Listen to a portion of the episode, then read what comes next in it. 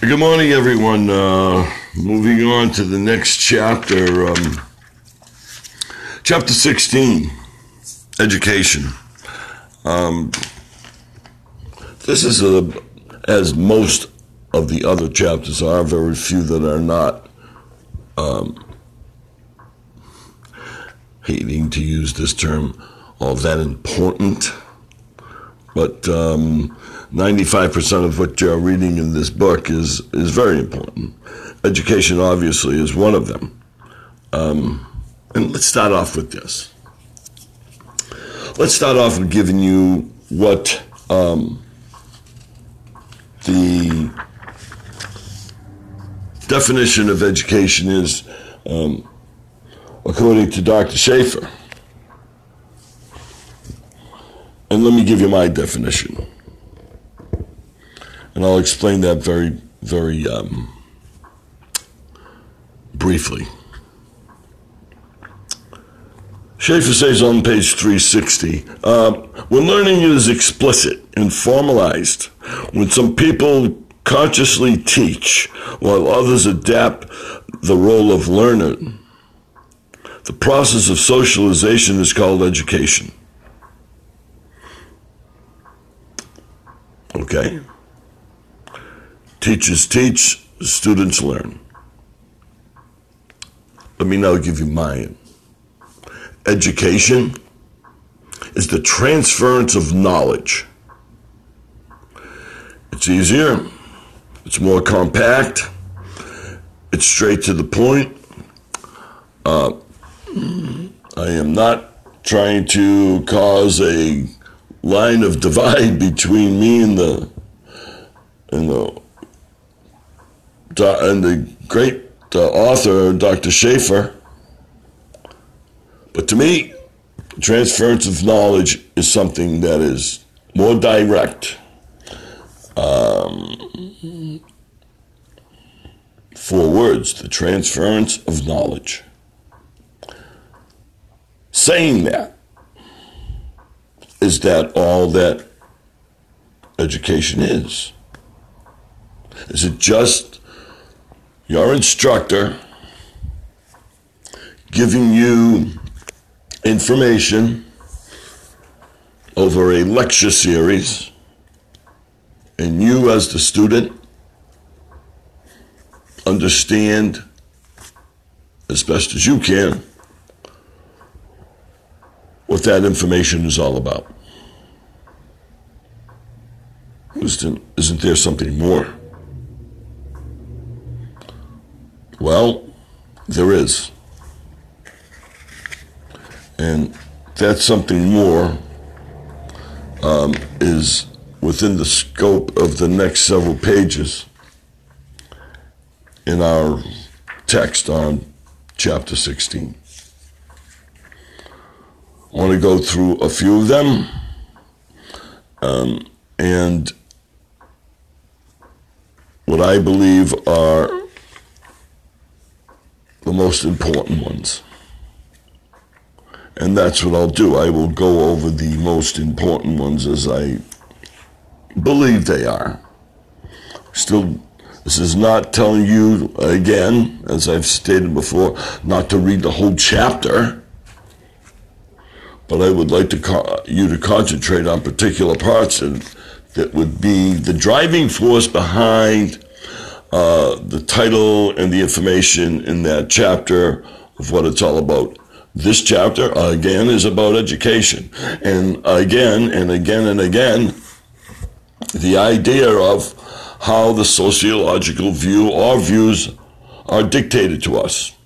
Scientific study of human behavior in groups and how we understand and react to those situations and how we get to know these groups of people. So let's start with understanding a few things. Uh, the sociological perspectives of education, I mean, they're surrounded by different theories and different schools of thought within the, within the confines of sociology. You have the uh, functionalist view Talked about that before. Uh, again, uh, functionalism is, again, exactly what it says to be functional. What functional ways in which these theorists believe that a certain topic should not only be defined but understood. We have the conflict view. Conflict view is a argumentative view, a view that is looked at in a particular way of conflict because they don't agree with the other theories, even within their own scope of, uh, of study. So conflict views, uh, the, the conflict theorists are the people who say, um, well, no, that's not black, that's white. No, that's not up, that's down. You're in conflict with how the interpretive value of any theory is and how, how each and every one of those conflict theorists uh, have a different view. It's like if you gave um, um, a judge uh, a law, many judges, as a matter of fact, and you had them all in a room, and there was a dozen or two dozen of them, and you gave them some law, more than likely each and every one of those judges would have a different view. Doesn't mean it's a conflict view, but it's certainly not the view that maybe uh, most people might think of, because there's going to be a couple of those in there.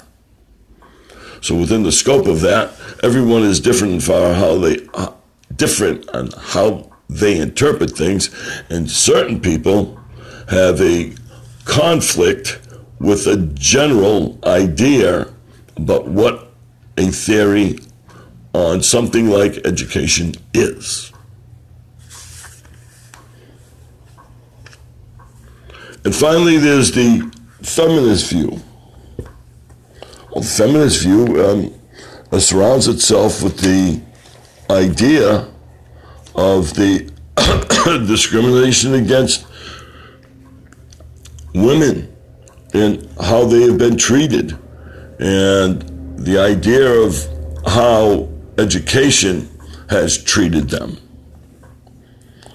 So, feminist and feminism obviously is trying to foster a theory that supports females.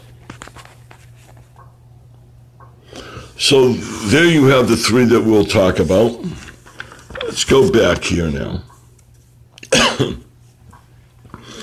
Some of this is is pretty easily understood. Uh, so let's go back to the functionalist view. Like all other social institutions, education has both manifest, open, manifest means open, and stated, and latent or hidden functions. So education has open, stated, which are um, which are basic uh, functions, and uh, latent or hidden. So we have two. We have that manifest and latent functions that education has. The most basic manifest function of education is the trans- transmission of knowledge. The most basic. So remember what I said uh, is that all education is? Well, no, because there's other things involved, and as we go along, we're going to see something here. Transmission of knowledge. I use transference. A little different. A little different. So the functionalists start off with under, uh, trying for us to understand transmitting culture as a social institution, education performs a rather conservative function transmitting the dominant culture. Schooling exposes each generation of young people to the existing beliefs, norms, and values of their culture. In our society, we learn to respect for we learn to respect for social control, uh, reverence for established institutions such as religion, the family, and the presidency.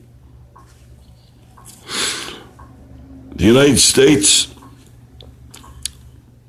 excuse me, of course, uh, statement is true many, in many other cultures. Well, school children in the United States are learning about accomplishments of George Washington, Abraham Lincoln. British children are learning about Queen Elizabeth and Winston Churchill. So just the mere fact that we're learning about different personalities, uh, different cultures. again, is education just a transference of knowledge? What is it? Sometimes nations uh, reassess the ways in which they transmit cultures to students. Recently, the Chinese government revised the nation's history Now, now taught that the Chinese Communist Party, not the United States, played a central role in defeating Japan in World War II. So, you know, when we talk about this understanding of transmission of culture or transmitting culture, we need to understand that one of the other things education talks about and how we understand it is where we come from, our culture. Extremely important. We go on by talking about promoting social and political integration. That's the next idea and part of the theory of functionalism. Many institutions require students in their first year or two of college to live on campus, a, a foster, to foster a sense of community among diverse groups. Education serves the latent function. Remember now, latent function is the idea of that being a hidden function. Latent is hidden. Uh, the latent function of promoting social and political integration by transforming a population composed of diverse racial and ethnic and religious groups into a society whose members share, to some extent, a common identity. That common identity, ladies and gentlemen, is the higher institution where you are. One of the really excellent things about higher education, especially college life on campus, is the sharing of these cultures together.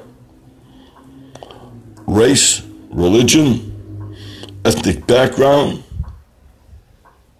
I, I would certainly uh, put in there because of 2000, the 2010s here, we're going into the 20s pretty soon, gender affiliation. I would also put in there um, the idea of uh, physical needs and mental emotional needs. So there's a few more things that should be added there that I would tell you to make note of.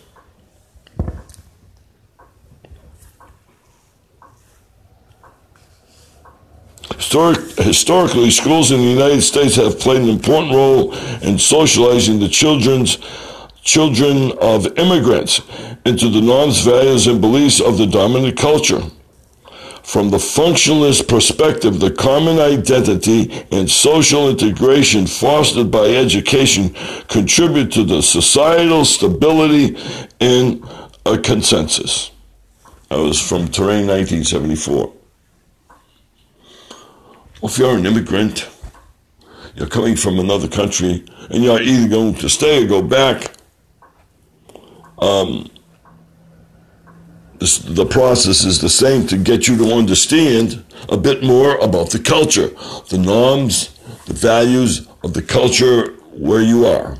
Hence, you have come to the United States for uh, higher education and uh, you want to have some type of idea of how it works.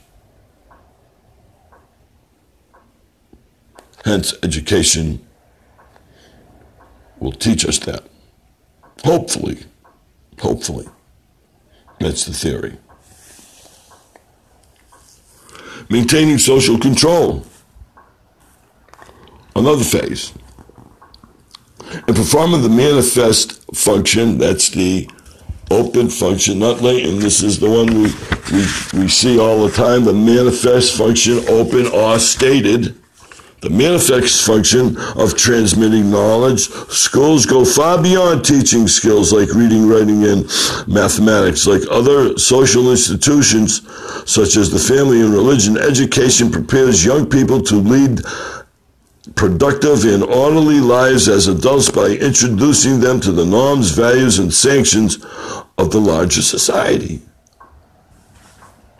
And you're going to see that come up all the time, whether it's talking about education or any other phase or any other theory or any other interests we have that form our culture, meaning the idea of family, religion, and education and how we introduce people to the idea of what the norms and values are, what the laws of our country are, and the sanctions if you don't follow them. Through the exercise of social control, schools teach students various skills and values essential to their future positions in the labor force. They learn punctuality, discipline, scheduling, and responsible work habits, as well as how to negotiate the complexities of a bureaucratic organization. Schools direct and even restrict students' aspirations in a manner that reflects society values and prejudices. School administrators may allocate ample funds for athletic programs, but give much less support to music, art, and dance. Always had a problem with that one, unfortunately. But unfortunately, here in the United States, that's how the wheel goes round. Right, ladies and gentlemen? Isn't that correct? It's how the wheel goes round. We, we spend all this money on athletics because it makes us money.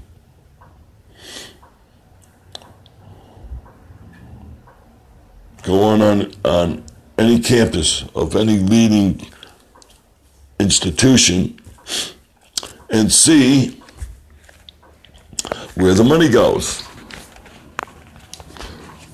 Lots of it comes from sports. If you don't know that by now, you do know it now. Hundreds of millions of dollars from every large college that is involved in any of the major sports and even the minor sports. But not so much for the arts, which I believe should get their fair share. And the reason they don't get their fair share, they don't generate the money that football, baseball, basketball, hockey, uh, track and field, and those sports generate for the school. Serving as an agent of change. So far, we've focused on conservative functions of education on its role in transmitting the existing culture, promoting social and political organizations, and maintaining social control. Yet, education can also stimulate or bring about desired social change. Sex education classes were introduced to the public schools in response to soaring pregnancies, pregnancy rates among teenagers. Affirmative action and in admissions giving priority to females or minorities has been endorsed as a means of countering racial and sexual discrimination. Project Head Start as an early childhood program that serves more than 908,000 children has sought to compensate for the disadvantages disadvantages in school reading, readiness experienced by children from low income families. That was from the Bureau of Census 10 years ago. Let's add the LBGT community because that's starting to be something that schools do freely. Having lectures and speeches, informal gatherings in auditoriums of higher education.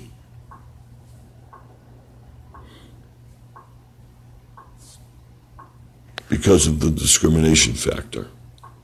Because of the discrimination factor. So let's understand that, and listen, we all know that, that the, uh, these colleges are not lily white. We all know that there is there are still prejudices that go around, but what we also know is they're making certain forward strides and trying to give more information, trying to get people to accept the culture and the people who surround it, no matter who you are.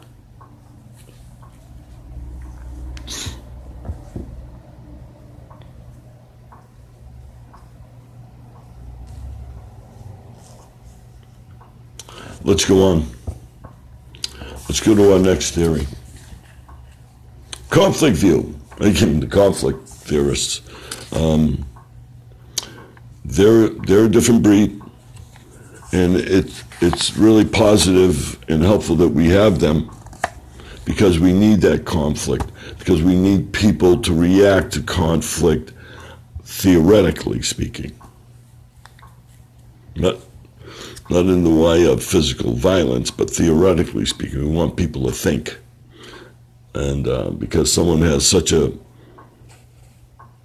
adverse view than you do, maybe it makes you think a bit more.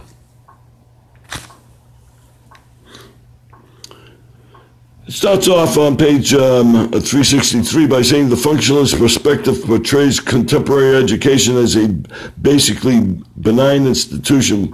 For example, it argues that schools rationally sort and select students for future high status positions, thereby meeting society's needs for talented and expert personnel. In contrast, though, in contrast, the conflict perspective views education as an instrument of elite domination. Conflict theorists point out that the sharp inequalities that exist in the educational opportunities available to different racial and ethnic groups. In 2004, the, na- the nation marked its 50th anniversary of the Supreme Court's landmark decision Brown versus the Board of Education. That was 2004. That was 15 years ago. That was the 50th anniversary. 15 years ago. The 20th anniversary is this year, a coming.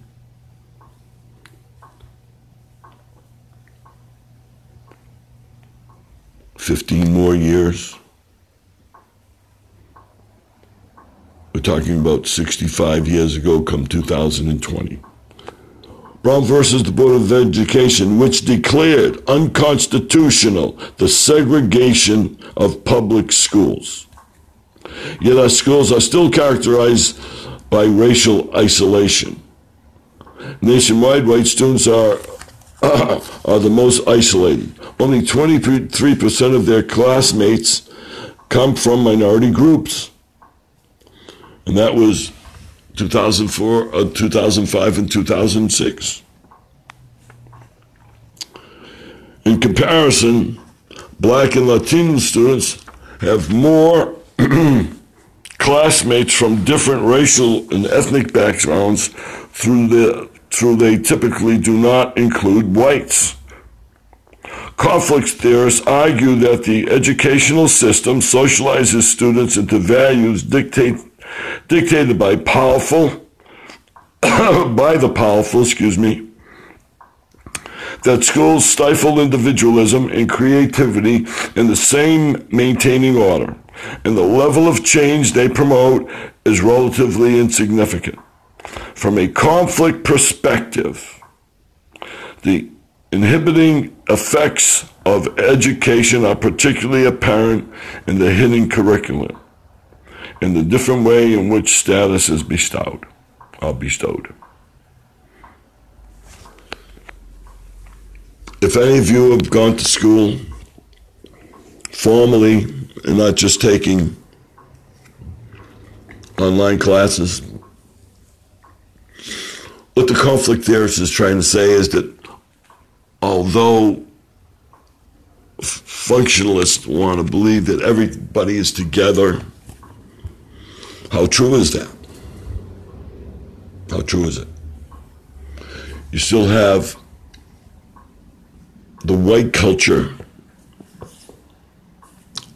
for a large segment grouping itself together. You have other cultures, Asian cultures, the black culture, that the Latino culture grouping themselves together. Conflict theorists say, you know, we're supposed to be surrounding ourselves by all cultures and integrating those cultures together in higher education. Are we really doing that?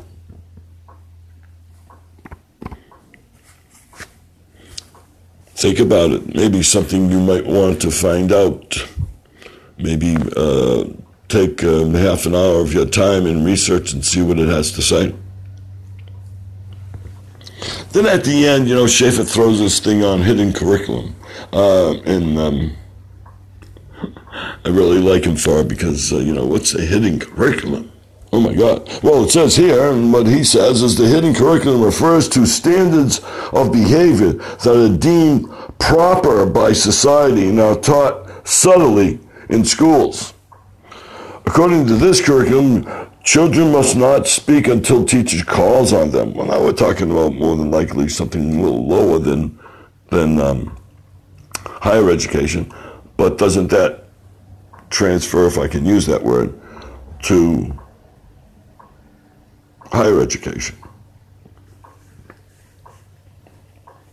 According to this curriculum, children must not speak until teachers call on them and must regulate their activities according to a clock or bells. In addition, they are expected to concentrate on their work rather than assist other students who learn more slowly. A hidden curriculum is evident in schools around the world. For example, Japanese school offer guide, guidance sessions that seek to improve the classroom experience and develop healthy living, living skills. In effect, these sessions will instill values and encourage behavior useful in the Japanese business world, such as self-discipline and openness to group problem solving and decision making.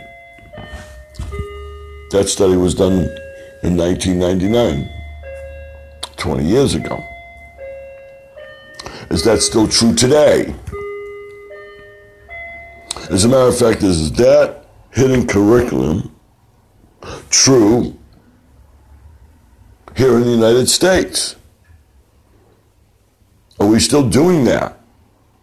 Have you taken classes where all the, the uh, instructor, associate professor, professor saying, listen, we're going to have, uh, this is how this works. I'll be up here and I'll be um, talking about a particular subject matter and and that uh, you need to listen and take notes and then I will write on the board and uh, you have to at least copy or paraphrase the most important parts of those so you understand what I'm trying to teach you. Example, have professor of history reading about the Roman Empire. Okay? Write down the most important things, so forth and so on, and or have your tape recorder, or have your phone, or whatever it is. Make sure you get it all.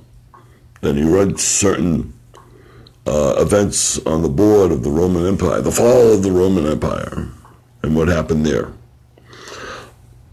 Student raises their hand. Teacher turns around and said, please put your hand down, I'm not done speaking. Uh, no, no questions. in the classroom.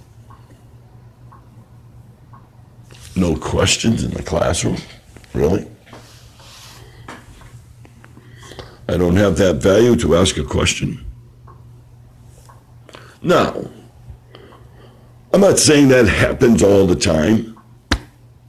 Does it happen? Review your own conscience. You, anytime you've taken a class, has that ever happened? Think about how a teacher integrates students into a classroom. Are they free to think? Do they have what I call value interpretation? Do they have discussion? What do they have? Are you just listening and marking down what the teacher says?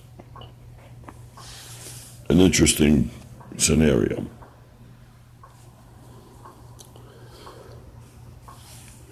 Conflict theorists go on talk about the bestowal of status. Sociologists have long recognized that schooling is central to social stratification. Both functionalist and conflict theories agree that education performs the important function of bestowing status.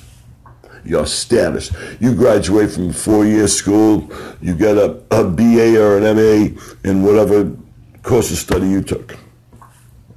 You go on to get a master's degree, whatever course of study you have taken. BA, now MA. You go on and you you want to become a doctor of that particular uh, course of study. Now you have a BA, you have an MA, and you have a PhD. Bestowal of status. It's your status. Your professor, your mister, your doctor, so and so. Status. Status. Whether you believe it or don't believe it or, don't care about it, it's a true factor in the idea of what you as an individual want from education. How long you want to stay in school? How much do you want to know? Do you want to teach? Do you want to go out to a job that will pay you good money because you have these credentials and you've had a, a work background that leads to these. It's a good point to make. As noted earlier, an increasing proportion of people in the United States are obtaining high school diplomas, college degrees, and advanced professional degrees. From a functionalist perspective, This widens the bestowal status is beneficial not only to a particular recipient, but to society as a whole.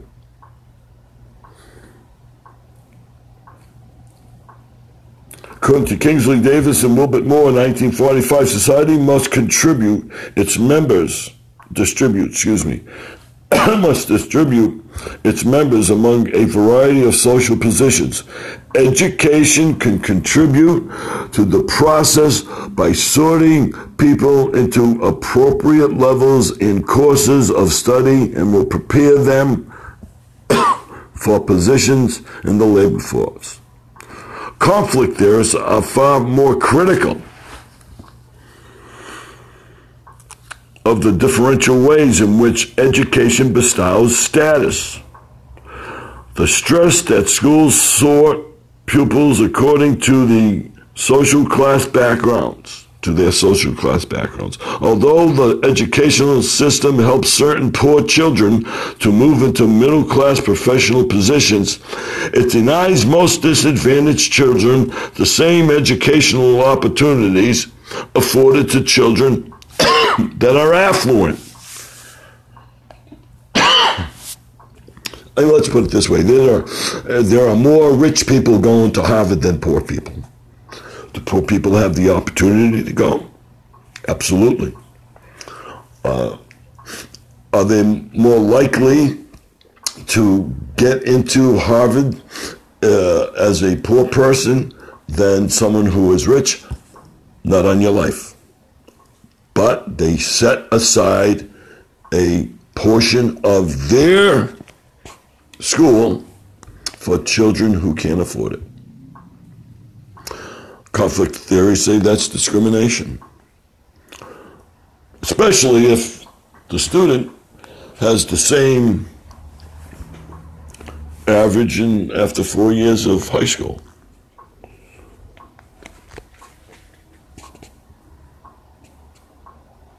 Think about it. Same intelligence, same class setting, same results on college board exams. Who gets in?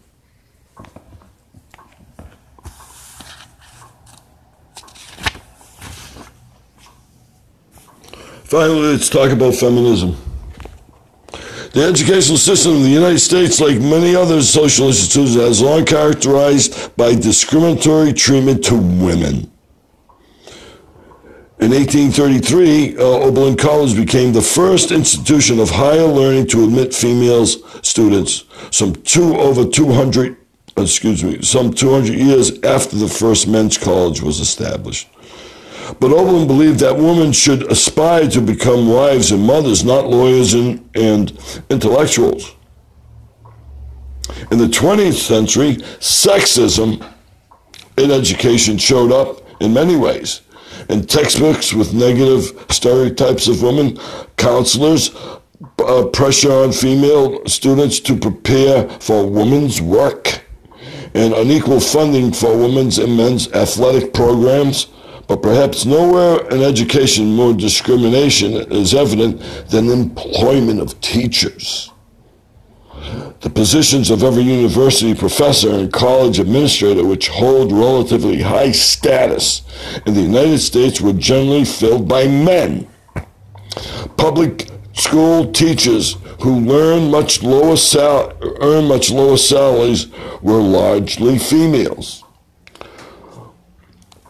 Much has been made of the superior academic achievements of girls and women. Today, researchers are beginning to examine the reasons for their comparatively strong performance in school, or, or to put it another way, for men's lackluster performance.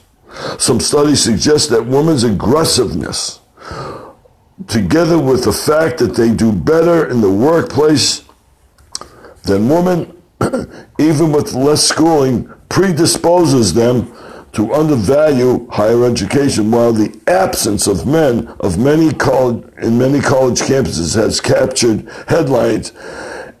it has also created false crisis in public discourse.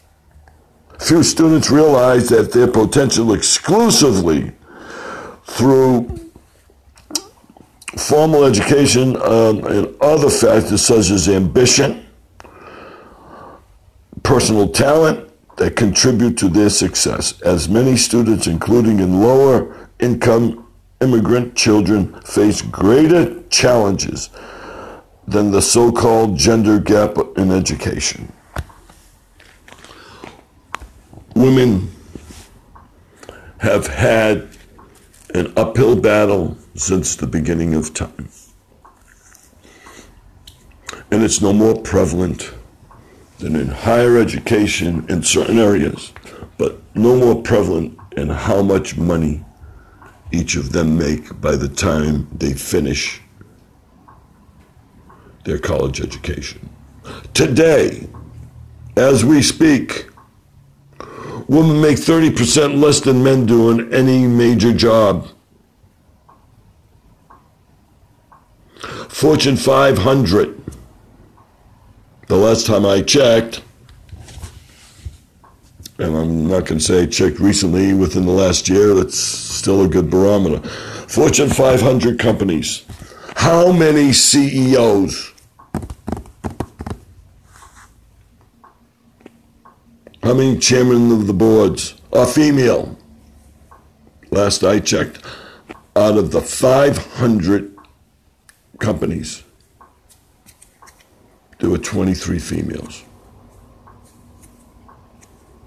23. I would ask you to check that out. Uh, this has been an interesting talk with you. Um, I'm asking you to to make sure you read the whole chapter, and as always, um, understand the best you can. And as always, If you have any questions about education, chapter 16, or any others, um, you have my email. You have a good day.